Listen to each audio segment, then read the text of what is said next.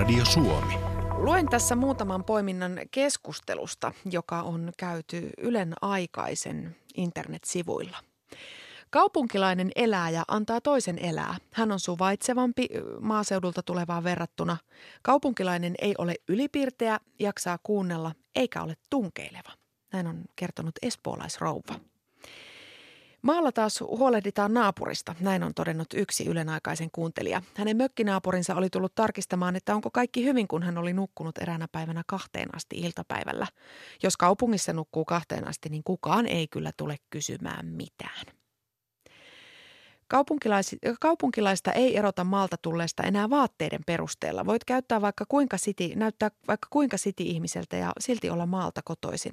Mutta puhettapa ja murhe, murteet paljastavat, määrittelee Jaska. Maalta tulleet puhuvat linja-autosta, kaupunkilaiset bussista. Ja maalta tulleet puhuvat paljon järvistä. Kaupunkilaisilla ei ole järveä. Näin siis kommentoivat pääkaupunkiseudulla kuuluvan Ylen aikaisen kuuntelijat, kun kysyttiin, että mistä erottaa maalaisen ja kaupunkilaisen.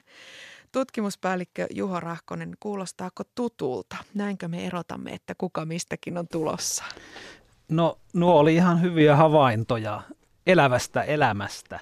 Ihan oikeaan osuvia.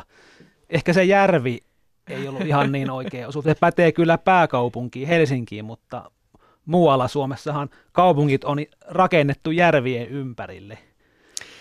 Sinä työskentelet taloustutkimuksella tutkimuspäällikkönä, olet myös yhteiskuntatieteiden tohtori ja olet ollut mukana tekemässä hyvin laajoja tutkimuksia meidän suomalaisten arvoista. Kun me puhutaan maalaisista ja kaupunkilaisista, niin mistä me oikeastaan puhutaan? Puhutaanko me asuinpaikoista vai nimenomaan niistä arvoista vai molemmista? No kyllä tämä maalaisuus tai kaupunkilaisuus, se on nykyisin enemmän ihmisen pään sisällä. Ja muuttoliike on johtanut siihen, että meillä on sekoittuneena maalaisia ja kaupunkilaisia. Tai puhuisin ehkä pikemminkin talonpoikaisista ja kaupunkilaisista arvomaailmasta. Voidaan käyttää myös sanaa maalainen, mutta että talonpoikainen kuvastaa ehkä vielä paremmin sitä arvomaailmaa. Mutta meillä asuu siis maalaisia kaupungissa ja kaupunkilaisia maalla. Me ollaan niin, seko, sekaisin täällä. Mitenköhän se muuten onkin niin, että siihen sanaan maalainen liittyy heti jotenkin vähän sellainen negatiivinen klangi? Vaikka mä ainakin olen ihan ylpeästi maalainen, vaikka kaupungissa asunkin. Siihen saattaa liittyä kaupungissa puhuttaessa tämmöistä negatiivista. Yhtä lailla maaseudulla niin kaupunkilaisuus, kaupunkilainen, niin sitä pidetään vähän halventavana Joo, se on vähän se sellainen uusi avuto, jolla ei moottorisaha pysy hyppysissä, vaikka mitä tekisi. Kyllä. Sanoit tuossa, että me olemme sekoittuneet ja arvomaailmat on sekoittunut. Voiko siis olla niin, että keskellä kauneinta Helsinkiä asuva paljasjalkainen stadilainen on mieleltään enemmän tuupovaaralainen kuin tuupovaaralainen itse? No, Suomessa on ehkä semmoinen 5 prosenttia ihmisiä ihan aidosti kaupunkilaisia. Eli meillä on todella vähän urbaaneja ihmisiä. Ehkä jotkut Helsingin kantakaupungissa asuvat ties kuinka monennen polven stadilaiset, jotka puhuvat stadin slangia, niin ne saattaa olla aidosti kaupunkilaisia. Mutta ylivoimaisesti suurin osa meistä suomalaisista on jotain siltä väliltä. Ja tutkimusten mukaan yli 40 prosenttia suomalaisista sanoo, että heidän lapsuuden tärkein elinympäristönsä on maaseudun haja-asutusalueella. Ja vain se viitisen prosenttia sanoo, että se on suuren kaupungin keskustassa – ja vaikka muuttoliike vie suomalaisia kiihtyvällä tahdilla kaupunkeihin maalta, niin ne arvomaailmat säilyy edelleen, mitä on omittu sieltä lapsuuden maaseudulta. No tässä taloustutkimuksen arvoraportissa puhutaan kahtia jakautuneesta Suomesta. On maakuntasuomalaisten Pölöslandia ja sitten on edelläkävijöiden Stublandia. Näinkö karu tämä kahtiajako on vielä vuonna 2015kin? Kyllä sellaista tiettyä maaseutukaupunki vastakkaisuutta on, mutta nyt täytyy sanoa, että on ollut yllättynyt, kun keskusta nousi valtaan tuli suurimmaksi puolueeksi, niin olisi voinut odottaa, että tämä maaseutukaupunki vastakkaisuus olisi noussut poliittisessa keskustelussa keskiöön, mutta näin ei käynyt. Mutta se johtuu ehkä siitä, että nyt on tällaisia kansakuntaa yhdistäviä ongelmia. Meillä on siis kerta kaikkiaan niin paljon suurempia ongelmia kuin se, että kuka nyt on vähän lande ja kuka on city juppi. Joo, keskitytään niihin muihin asioihin. Suomalaista yhteiskuntaa pidetään tosi tasa-arvoisena ja tästä tasa-arvostumisesta on puhuttu hyvin paljon, mutta onko nämä siis pelkkiä puheita, jos tämä kahtiajako on kuitenkin näin selvä edelleen? Se kahtiajako näkyy ehkä nimenomaan arvomaailmassa. Että meillähän on, totta kai se näkyy myös jossain määrin palveluissa, että syrjäseuduilla ei luonnollisestikaan toteudu kaikki palvelut ihan niin hyvin. Mutta Suomessa on kuitenkin suuri vaatimus siihen, että olisi alueellinenkin tasa-arvo mahdollisimman pitkälle vietyä. Ja Suomessa on poliittista tahtoa siihen, että se asuinpaikka ei saisi määrittää ihmisten mahdollisuuksia kovin paljon. Että kyllä me siinä mielessä hyvin tasa-arvoisia ollaan, mm. mutta tämä on myös sukupolvikysymys mitä suurimmassa määrin. Mutta meillä on olemassa nämä siis tällaiset kaupunkilaiset ja talonpoikaiset arvot, ja ne on sekoittuneena mm. paikkakunnista riippumatta. Totta kai maaseudulla, maakunnissa asuu enemmän tällaisia talonpoikaisen ajattelumaailman omaavia ihmisiä ja kaupungissa asuu enemmän näitä urbaanin ajattelutavan. Ja totta kai ihmisen arvot myös jonkun verran muuttuu, mukautuu. Kun ihminen muuttaa johonkin paikkaan, niin se totta kai se jonkun verran omaksuu myös mm. sen uuden paikan arvoja ja sitä kautta muuttuu. Mutta kyllä tässä semmoinen kahtiajako on, on olemassa. Ja se ainakin aikaisemmin niin maakuntalehdet pitivät yllä tosi voimakkaasti tätä, tätä tota, niin, niin siellä haukuttiin Helsingin mediat ja kaikki, että kaikki pakataan pääkaupunkiseudulle mm, ja mm. varsinkin keskisuomalainen ja Ilkka kunnostautui tässä ja sitten täällä haukuttiin ne maakuntien satraapeiksi. Ja, mutta tämä oli ehkä silloin 2000-luvun alkupuolella, 90-luvulla vielä voimakkaampi tämä kahtiajako. Niin kuin totesin, nyt on tullut tällaisia uusia kansakuntaa yhdistäviä ongelmia, talouskriisi, pakolaiskriisi, jotka yhdistää meitä. Ja siinä se asuinpaikka ei ole niin merkittävässä osassa. Ja muutenkin, kun mielipidetutkimuksia on analysoitu, niin on havaittu, että asuinpaikka ei kovinkaan paljon näy ihmisen mielipiteissä, mitä tulee erilaisiin poliittisiin asioihin. Yle, Radio Suomi. Kahtia jakautunut Suomi. Toisella puolella kaupunkilaiset ja toisella puolella maalaiset, vai pitäisikö sanoa talonpoikaisesti ajattelevat. Tutkimuspäällikkö Juho Rahkonen, käytettiin tuossa termiä Pölöslandia ja Stublandia. Minkälaista siellä Pölöslandiassa on, minkälaisia asioita siellä arvostetaan? Ja nyt puhutaan siis niistä maalaisista. Aivan. No meillähän on siis todellakin näitä kaupunkilaisia ja maalaisia tai talonpoikaisia ihmisiä ja samassa perheessä ja suvussa saattaa olla kumpiakin. Ja sitten Anopin ja Minian kesken saattaa tulla ne pahimmat, pahimmat. Olen joutunut läheltä seuraamaan, liiankin läheltä tällaisia kaupunkilaisen ja maalaisen arvomaailman törmäyksiä. Ja sen takia se osittain inspiroi tähän tutkimukseen, että mitä ne oikein on – Tämä oli vähän muista tämmöistä omaakin kriisityötä tässä näin, kun rupesin erittelemään. Eli talonpoikaiseen arvomaailmaan kuuluu muun muassa tällaisia asioita, että sitoudutaan pa- tiettyyn paikkaan ja elämänmittaisiin parisuhteisiin, arvostetaan ennustettavuutta, rituaaleja. Sitten taas vastakohtana kaupunkilaiset arvostaa että muutosta. Ei ole, ei ole edes pidetä edes pitkää parisuhdetta edes ihanteellisena, vaan niin ajatellaan, että voi olla paljon kumppaneita elämän aikana.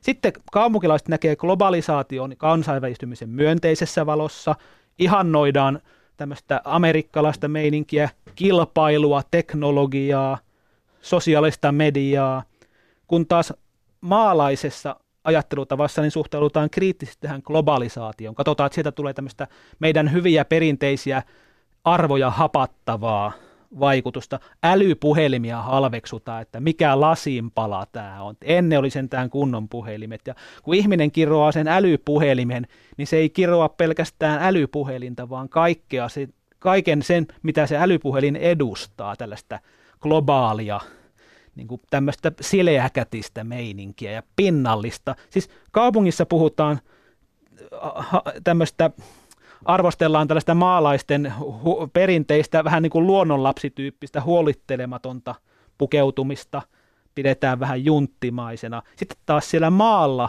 ar- arvostellaan tällaista sliipattua pinnallista hesalaisista puhutaan. Vain maalla puhutaan hesalaisista. Noi kuulostaa kauhean tavallisilta ja jokapäivisiltä asioilta ja kun sen suustaan päästää, että no tuokin hesalainen tos mikä se luulee olevansa, niin ei tajua, että tekee aikamoista arvottamista niin sanoessaan. Kyllä. Tämä on myös tämmöistä ihmisen omaa identiteettityötä. Ihmiset, varsinkin tuolla maakunnissa asuvat, niin ne on tapana ylikorostaa sitä omaa, halveksutaan ruuhka Suomeen mm. muuttavia. Ei mitään, eihän siellä Helsingissä voi asua edes. Ja sitten ehkä päinvastoin mm. myös, toisinkin päin tämä menee, että täällä Kehä kolmosen sisäpuolella ei nähdä sitä muuta, eikä arvosteta niin paljon sitä muuta todellisuutta. Että tämmöistä vastakkainasettelua kyllä on. No eroja siis on, mutta mistä ne erot johtuu äidin maidossa, kun ne mm. arvot imetään? Nämä erot johtuu totta kai kasvuympäristöstä, mutta nämä johtuu osittain myös ihan perinnöllisistä tekijöistä. Että tutkimus on paljastanut, että esimerkiksi ihmisen poliittiset kannat määrittyy suurelta osin sen perintötekijöiden. Eli ihan se, minkälainen luonne meille tulee, tämmöinen – synnynnäinen luonteen, synnynnäiset luonteenpiirteet, eli temperamentti, joka me saadaan todellakin äidin maidossa tai geeneissä, niin se vaikuttaa meidän, toiset on avoimia ympäristöä kohtaan, toiset näkee paljon uhkia. Esimerkiksi tämmöiset, jotka näkee paljon uhkia, niistä tulee helposti konservatiivisia. Mm. Ja, eli politiikkaan, mielipiteisiin vaikuttaa varmaan puolet tulee jo ihan meidän geeneistä. Siksi samassakin perheessä saattaa olla tämmöisiä luonnonlapsia, maalaisuuteen taipuvaisia ja sitten taas toisaalta enemmän city-ihmisiä, vaikka ne olisi saanut ihan saman kasvatuksen – Tämä maaseudun ja kaupunkien välinen arvokuilu ei ole ainoa kuilu, joka meitä suomalaisia jakaa. Tässä teidän taloustutkimuksen arvoparometrissa todetaan, että tuskin koskaan historiassa nuorten ja vanhojen ikäluokkien arvomaailmoissa on ollut niin suuret erot kuin nyt. Juho Rahkonen, mikä tämän kuilun on näin syväksi repäissyt? Se johtuu ennen kaikkea siitä, että maailma on niin erilainen nyt kuin joskus kymmeniä vuosia sitten. Eli otetaan vaikka nyt suuret ikäluokat, niin heidän lapsuudessa oli vielä niukkuutta, jopa elintarvikkeiden sääntelyä.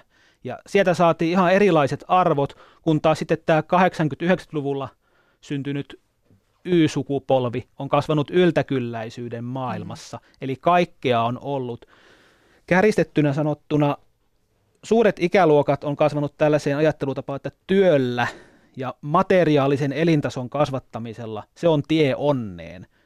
Kun taas sitten Y-sukupolvi, 80-luvulla syntyneet, 90-luvulla syntyneet, niin heillä on ollut kyllä useimmilla materiaaliset perusasiat kunnossa. Toisaalta sitten on ehkä puuttunut tämmöistä lämpöä ja rakkautta. Mm. Ja siksi nykyään, eli ihminen arvostaa sitä, josta sillä on puutetta. Varsinkin jos sillä on nuorena ollut puutetta jostain, niin se arvostaa sitä asiaa, entistä enemmän sitten aikuisena. Eli suuret ikäluokat, niillä on ollut puutetta materiasta mm. ja jopa ruuasta, arvostetaan tätä työtä. Nuoret ikäluokat korostaa sosiaalisuutta, ihmissuhteita vielä enemmän. Ja toisin sanottuna yhteiskunnan arvot pehmenee. No sanoitkin tuossa jo, että sitä työtä arvostettiin. Jos miettii niin kuin omia isovanhempia, niin hyvin usein sekin oli niin riuska työihminen. Eli se arvo, arvostus tuli jo siinä, että millä tavalla toisista ihmisistä puhuttiin. Ei pidetty liikaa melua itsestään, no älä nyt siinä itseäsi korosta. Piti mennä sinne, minne muutkin meni ja esivaltaa kunnioitettiin ehdottomasti. Mutta mikä se nyt on sitten se vastakohta, että mitä ne nuoret sitten nykyään arvostaa? No nuoret arvostaa vielä enemmän sitten vapaa-aikaa ja elämyksellisyyttä. Sanoisin se avainsana nykyajan nuorten ja nykyajan yhteiskunnan arvomaailman ymmärtämiseen, niin se on elämyksellisyys. Ja tämmöiset modernit, toisaalta humanistiset, pehmeät arvot, niin ne on nykyisin vallitsevassa, kun taas vanhemmilla ikäluokilla se elämä oli kovempaa. Ja esimerkiksi suurista ikäluokista on sanottu, että heille muodostunut lähes, lähes uskonnollisviritteinen – suhde työhön. Mm. Eli työ itseisarvona, kun taas nuoremmalle sukupolvelle työ on ehkä väline, jolla hankitaan sitä rahaa, toteutetaan ehkä itseä ja lähdetään sitten reissuun, pannaan rahat haisemaan siellä maailmalla. Tässä puhutaan ihan hirvittävän suurista eroista. Nämä arvomaailmat on vähän niin kuin yö ja päivä. Voiko löytyä kuitenkin ymmärrystä niitä toisen arvoja kohtaan? Kyllähän meillä tässä ihmisillä on tämmöiset tietyt universaalit perusarvot, jotka yhdistää meitä edelleen. Ja Suomessakin tämmöiset oikeudenmukaisuuden, rehellisyyden arvostamiset, ei nämä ole mihinkään hävinnyt. Niitä arvostaa nuoret ja vanhat. Ne on jotenkin koodattu meihin ihmisiin, että vain psykopaatti tai narsisti voi olla välittämättä näistä. Ja niitä on onneksi vaan pienen pieni osa. Ei tämä maailma voisi toimia, jos ei meillä olisi tällaisia yhteistä arvopohjaa, perusarvoista. Mutta mitä tulee just suhde, suhteeseen työhön ja, ja elämään, niin kuin miten elämää kuuluisi elää, minkälaista on hyvä elämä, niin tässä on eroja, että nuoret hakee mieluummin elämyksiä. Ja joku voisi sanoa, että ainahan tämä on ollut näin, että nuoret on aina sellaisia ja vanhat on aina tällaisia, mutta ei se ihan niinkään mene. Että kyllä se koko yhteiskunnan arvomaailma muuttuu sen mukana, kun tämä maailmakin muuttuu. Yle, Radio Suomi. Paljon alla perään kuulutetaan aina suureen ääneen arvokeskustelua, mutta Radio Suomen Kaikki kotona ohjelmassa ei paljon vaalikalenteria tuijoteta. Me käydään arvokeskustelua tässä ja nyt vieraana on tutkimuspäällikkö, yhteiskuntatieteiden tohtori Juho Rahkonen taloustutkimuksesta. Tässä arvoraportissa, jota sinä olet ollut laatimassa, niin todetaan, että suomalainen yhteiskunta on arvoltaan feminisoitumassa – Eli akkavalta, siitäkö tässä on kyse? Kyllä mä oon tässä ollut huolestunut meidän äijien kohtalosta.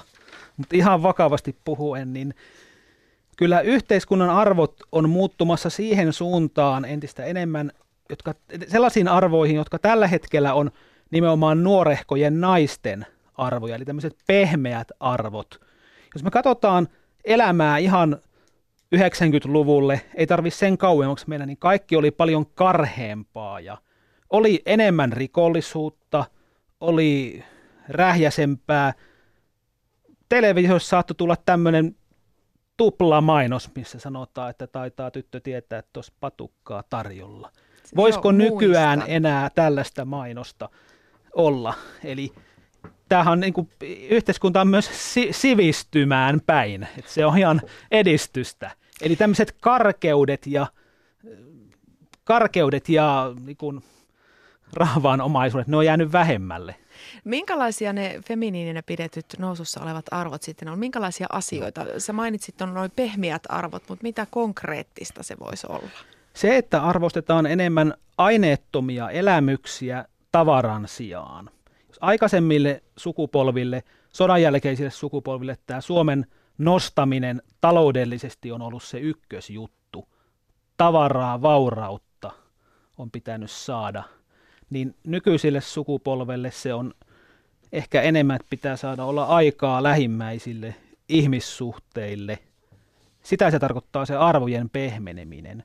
Et on paljon puhuttu, että arvot kovenee, mutta näin arvotutkijana voin lohduttaa kaikkia, että hyvät ihmiset, arvot pehmenee. No hyvänen aika. Raavas suomalainen mies, sauna, viina ja perkele, kaljaa, makkaraa, jääkiekkoa. Onko tämä könsikäs nyt kokonaan uha-alainen laji, että Saimaan Norppa on pelastettu, nyt pitää pelastaa suomalainen mies? No meillä on sitten äijillä omat saunaillat, missä kaljaa otetaan ja, ja, ja juttu lentää, mutta että yleisesti ottaen tämmöiset asiat, mitkä on aikaisemmin pidetty kovin miehisinä, tämmöiset kovat materiaaliset arvot, niin ne on jäänyt pikkasen vähemmäksi. On tullut tällaisia, että nykyisin näkee entistä enemmän, näkeehän jo siitä, kuinka miehetkin käyttää jo jonkun verran perhevapaita ja vanhemmuutta jaetaan. Ja, ja, ja aikanaan ehkä Marko Bjurström oli tämmöisenä suomalaisen miehen ihannekuvan muuttajana melkoinen pioneeri – se oli todella suuri vaikuttaja tässä Bumtsipum-ohjelmassa mm, aikanaan. Mm, ja mm. ikään kuin se antoi luvan, että suomalainen, suomalaisessa miehessäkin voi olla tämä feminiininen, feminiininen puolensa. Ja ehkä me uskalletaan entistä enemmän miehetkin olla, näyttää se oma feminiininen puoli. Tässä arvoraportissa on tällainen hauska nousussa ja laskussa lista. Mä poimin täältä nyt muutaman asian, mikä on nousussa. Ruoanlaitto, kotoilu, myös matkailu, tiedostava kuluttaminen, keski-eurooppalaiset tavat, viini, kilpapyöräily, jalkapallo ja hilpeys. Ja mikä taas niiden tilalta on väistymässä eli laskussa? Raavas äijämeininki, konservatiiviset koti- ja uskonto- ja isänmaa-arvot. Sitoutuminen perinteisiin instituutioihin yhdistystoiminta, slaavilaiset tavat, viina, kalja, jääkiekko ja melankolia. Tämä on mainio lista. Siis näkeehän sen tuolla kadulla jo, kuinka kilpapyöräily on tämmöinen uusi muoti ja tämmöinen itsestään, siis suoraan sanottuna vielä 10-20 vuotta sitten tällaista itsestään pitämistä, huolta pitämistä olisi niin kuin katsottu neitimäisenä neiteilynä. Mutta nyt, nyt mieskin voi pukeutua tiukkoihin trikoisiin. trikoisiin. Mm. Ja laittaa kosteusvoidetta illalla Kyllä. naamalle. No mikä näitä meidän arvojamme, Juho Rahkonen, sitten muuttaa? Onko se tämä maailma, joka puksuttaa eteenpäin, kun juna ja pysäyttää? Ei voi. No tässä on tämmöisiä suuria megatrendejä maailmassa. Ennen kaikkea Suomessa ylivoimaisesti tärkein arvojen muuttajan kaupungistuminen. Tämä trendi, ihmiset hakee helpompaa, mukavampaa elämää kaupungista. Näinhän on tapahtunut kautta vuosisatojen, jopa vuosituhansien. Ja kaupungistuminen on Suomessa vielä ei ole alkunkaan niin pitkällä kuin vaikka Ruotsissa. Et meillä tulee yli puoli miljoonaa ihmistä muuttamaan maalta kaupunkiin tässä lähivuosikymmenien aikana, kun taas Ruotsissa niin tämä muuttuliiko on aika pitkälti jo tapahtunut. Ja toinen merkittävä megatrendi on totta kai tämä globalisaatio ja ennen kaikkea digitaalisuus, joka tuo kaiken lähemmäksi ja ulottuville – Ähm, Euroopassa on parhaillaan käynnissä suurin kansainvaellus sitten toisen maailmansodan. Tuhannet ihmiset pyrkii Lähi-idästä ja Afrikasta turvaan sodan ja hädän keskeltä. Ja tässä on nyt asetettu vastakkain oikeus ihmisarvoiseen elämään ja toisaalta sitten taas itsenäisten valtioiden oikeudet päättää, että kuka tänne saa tulla ja millä perusteella. Tutkimuspäällikkö Juho Rahkonen, millä mielellä sinä tutkijana tätä keskustelua olet seurannut? No tietysti eihän tästä voi olla muuta kuin huolissaan, että – että tällaiset määrät siirtolaisia joutuu jättämään kotimaansa ja tästä on tulossa varmaan seuraava suuri eurooppalainen projekti. Se on varmaan suurempi kuin mikään Kreikan eurokriisi on ollut. Että tästä on tulossa todella iso juttu. Ja nyt Suomi on pitkään sijaintinsa ansiosta ollut aika syrjässä tällaisilta maailman kauheuksilta, mutta nyt nämä on niin voimakkaita nämä tapahtumat tuolla Lähi-idässä, Pohjois-Afrikassa, että se lan, laineet kantautuu meillekin asti. Hmm. Onko tämä pakolais- ja siirtolaisuuskysymys muuten sun mielestä arvokysymys, että tehdäänkö me arvovalinta, kun me päätetään, että kuka tänne voi tulla ja kuka ei? Ilman muuta on arvovalintoja. Politiikka on täynnä arvovalintoja ja tämä on niistä vaikeimmasta päästä. Mutta toisaalta ei niitä päätöksiä voi tehdä viime kädessä muuten kuin nojautumalla arvoihin, koska ei voi millään tieteellisillä tutkimuksilla todistaa, että toinen päätös on oikea ja toinen on väärässä, vaan meidän täytyy arvoilla ratkaista tämä. Et suomalainen ihminen arvomaailma voisi luonnehtia yleisesti ottaa aika pragmaattiseksi ja käytännönläheiseksi, eli jotenkin tästä yritetään selvitä ja otetaan vähän niin kuin Kaimani Juho Kusti Paasikivi sanoi, että tosiasioiden tunnustaminen kaiken viisauden alku. Eli kun niitä ihmisiä tänne tulee, sitten niille avataan vastaanottokeskuksia ja yritetään selvitä tästä, tästä tilanteesta jotenkin. Ja kyllä se semmoinen humaani ihmisarvon kunnioittaminen on suomalaisissa syvillä. Meillä, mehän, meillä on hyvinvointivaltio on meille tärkeä ja rakas asia. Ja jossain määrin tämä hyvinvointivaltion ajatus ulottuu myös maailman köyhimpiin – mutta kyllä siinä tietysti tulee rajat vastaan, että et kuinka paljon Suomi voi ottaa. Mm, mm. Että et varmaan suomalaisella tämmöinen ajatus, että mikä nyt on kohtuullinen, sitä punnitaan, että mikä on kohtuullista Suomen voimavarojen puitteista, kuinka paljon voidaan ottaa. Mutta tämä on kipeä arvovalinta. Me joudutaan tekemään tämän syksyn aikana näitä todella rankkoja arvovalintoja. Että kuinka paljon tänne voidaan ottaa näitä ihmisiä. Tulijoita varmaan riittää. No maahanmuuttoon kriittisesti suhtautuvat vetoavat aika usein siihen, että meillä on oikeus puolustaa meille suomalaisille tärkeitä arvoja. Juho Rahkonen, me on nyt puhuttu tässä arvojen murroksesta ja muutoksesta, niin onko tällaisia yhteisiä suomalaisia arvoja enää edes olemassa, mitä puolustaa? No kyllä meillä on ihan tutkitusti yhteisiä arvoja. Oikeudenmukaisuus, rehellisyys ja kunnioitus lähimmäisiä kohtaan. Me tehtiin semmoinen tutkimus kerran, missä kysyttiin, että mitä ominaisuuksia koulun pitäisi vahvistaa lapsista, lapsissa. Ja siinä oli yli 70 erilaista ominaisuutta, niin näistä ylivoimaisesti ykköseksi nousi oikeudenmukaisuus. Että se on suomalaisen arvo numero yksi. No voiko näitä meidän perusarvoja ulkoapäin edes uhata? Että jos tänne nyt tulee ihmisiä lisää, niin johtaako se väistämättä siihen, että meidän perusarvot olisi jotenkin uhattuna vai johtuuko se mahdollinen muuttuminen ja mureminen sitten lopu, lopu, loppujen lopuksi kuitenkin meistä itsestä ja siitä, että tämä maailma nyt vaan muuttuu eikä sitä oikein voi pysäyttää?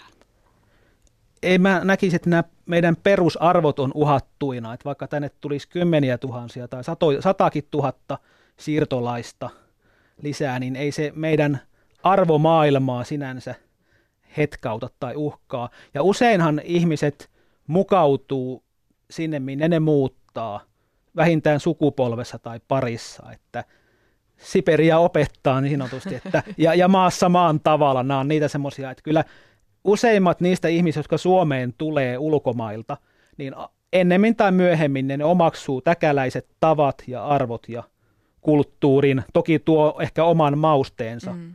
mutta kyllä nämä universaalit perusarvot on olemassa ihan ihmislajilla ympäri maailman, että tämä on isompi juttu. Että ei ne ole suomalaisten yksin oikeuksia tämä oikeudenmukaisuuden arvostaminen, vaikkakin meillä se tutkitusti korostuu vielä enemmän kuin monilla muilla. Että kyllä me ollaan jossain määrin, mä nyt uskallisin sanoa, että meidän arvot on aika maailman mitassa niin aika hyvät ja ihailtavat. Niitä kannattaa puolustaa. Juha Rahkonen, tähän kauniiksi lopuksi riisutaan tittelit. Kysyn sinulta ihan omana itsenäsi, että millaisia asioita sinä juuri tässä tiistaipäivässä olet arvostanut? No, perhettä ja lapsia ja puolisoa. Sitä, että saa viettää aikaa. Oli just, kiirehdin vanhempain illasta tänne näin ja hieno saada olla osa yhteisöä ja että on jotain ihmisiä, joille voin kokea olevani tärkeä. Tähän on hyvä lopettaa. Kiitos vierailusta. Yle. Radio Suomi.